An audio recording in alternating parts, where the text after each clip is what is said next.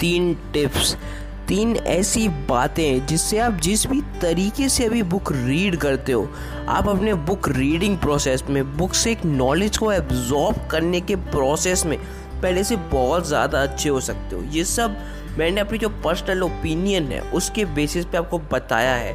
तो हो सकता है आपका इसमें इंटरेस्ट हो हो सकता है आपको रीडिंग में इंटरेस्ट हो तो बने रहिए मेरे साथ।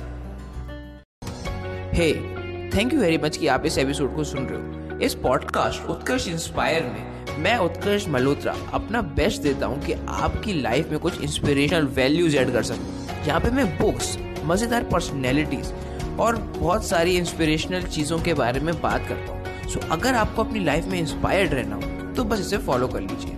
अब चलते हैं एपिसोड में। आज की इंस्पिरेशन का भी तो कुछ देखें? लेट्स स्टे इंस्पायर्ड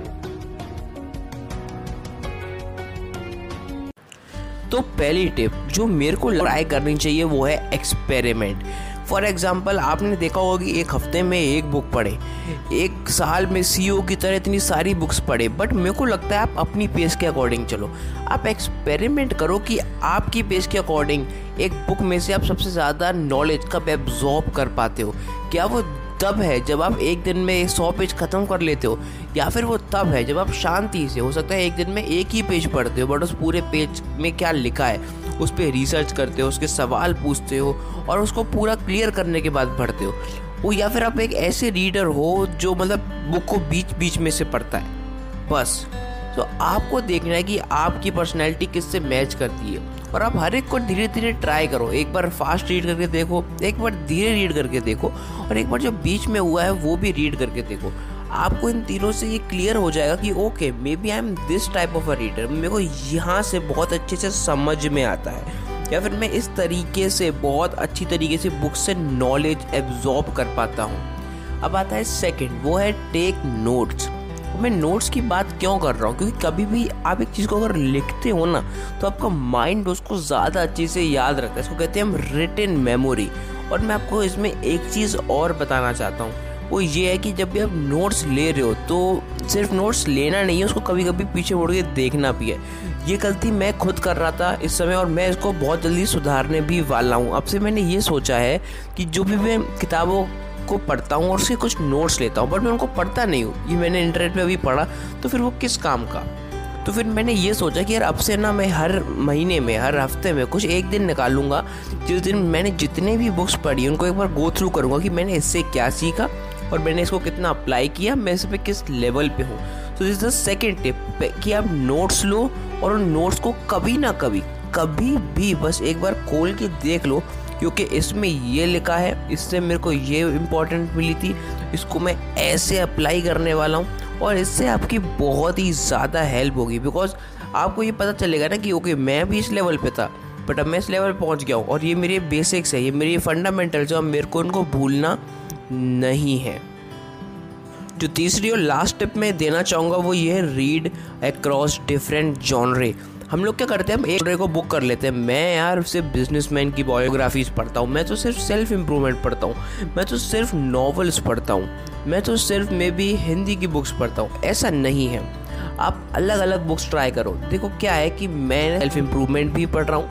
मैंने कविताएँ की किताबें भी पढ़ी हैं। मैंने फिजिक्स की भी कुछ बुक्स मंगाई हैं। और अब मैं साइकोलॉजी की भी कुछ सोच रहा हूँ। तो इस तरीके से आप एक्सपेरिमेंट करो अलग अलग जॉनरे के साथ कि यार मैंने इस जॉनरे से ये सीखा, इस जॉनरे से ये सीखा।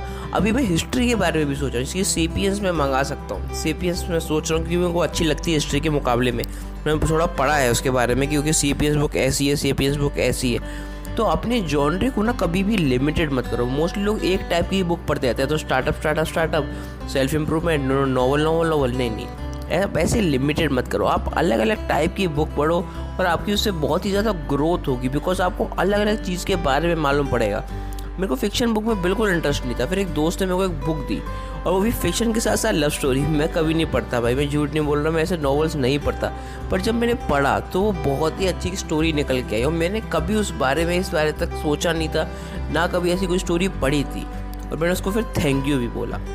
तो एक्चुअल में होता क्या कि अगर आप कुछ अलग अलग जॉनरे की बुक पढ़ते हो जो आपने नहीं पढ़ी तो आपको अलग अलग चीज़ें एक्सप्लोर करने का मौका मिलता है एक बुक की दुनिया के थ्रू यही मैंने क्योर भी पढ़ा था कि अगर आप एक रीडर है तो वो हज़ारों लाइफ जीता है, क्योंकि उन्होंने जितनी बुक्स पढ़ी, उस ऑथर की लाइफ भी उन्होंने जी है।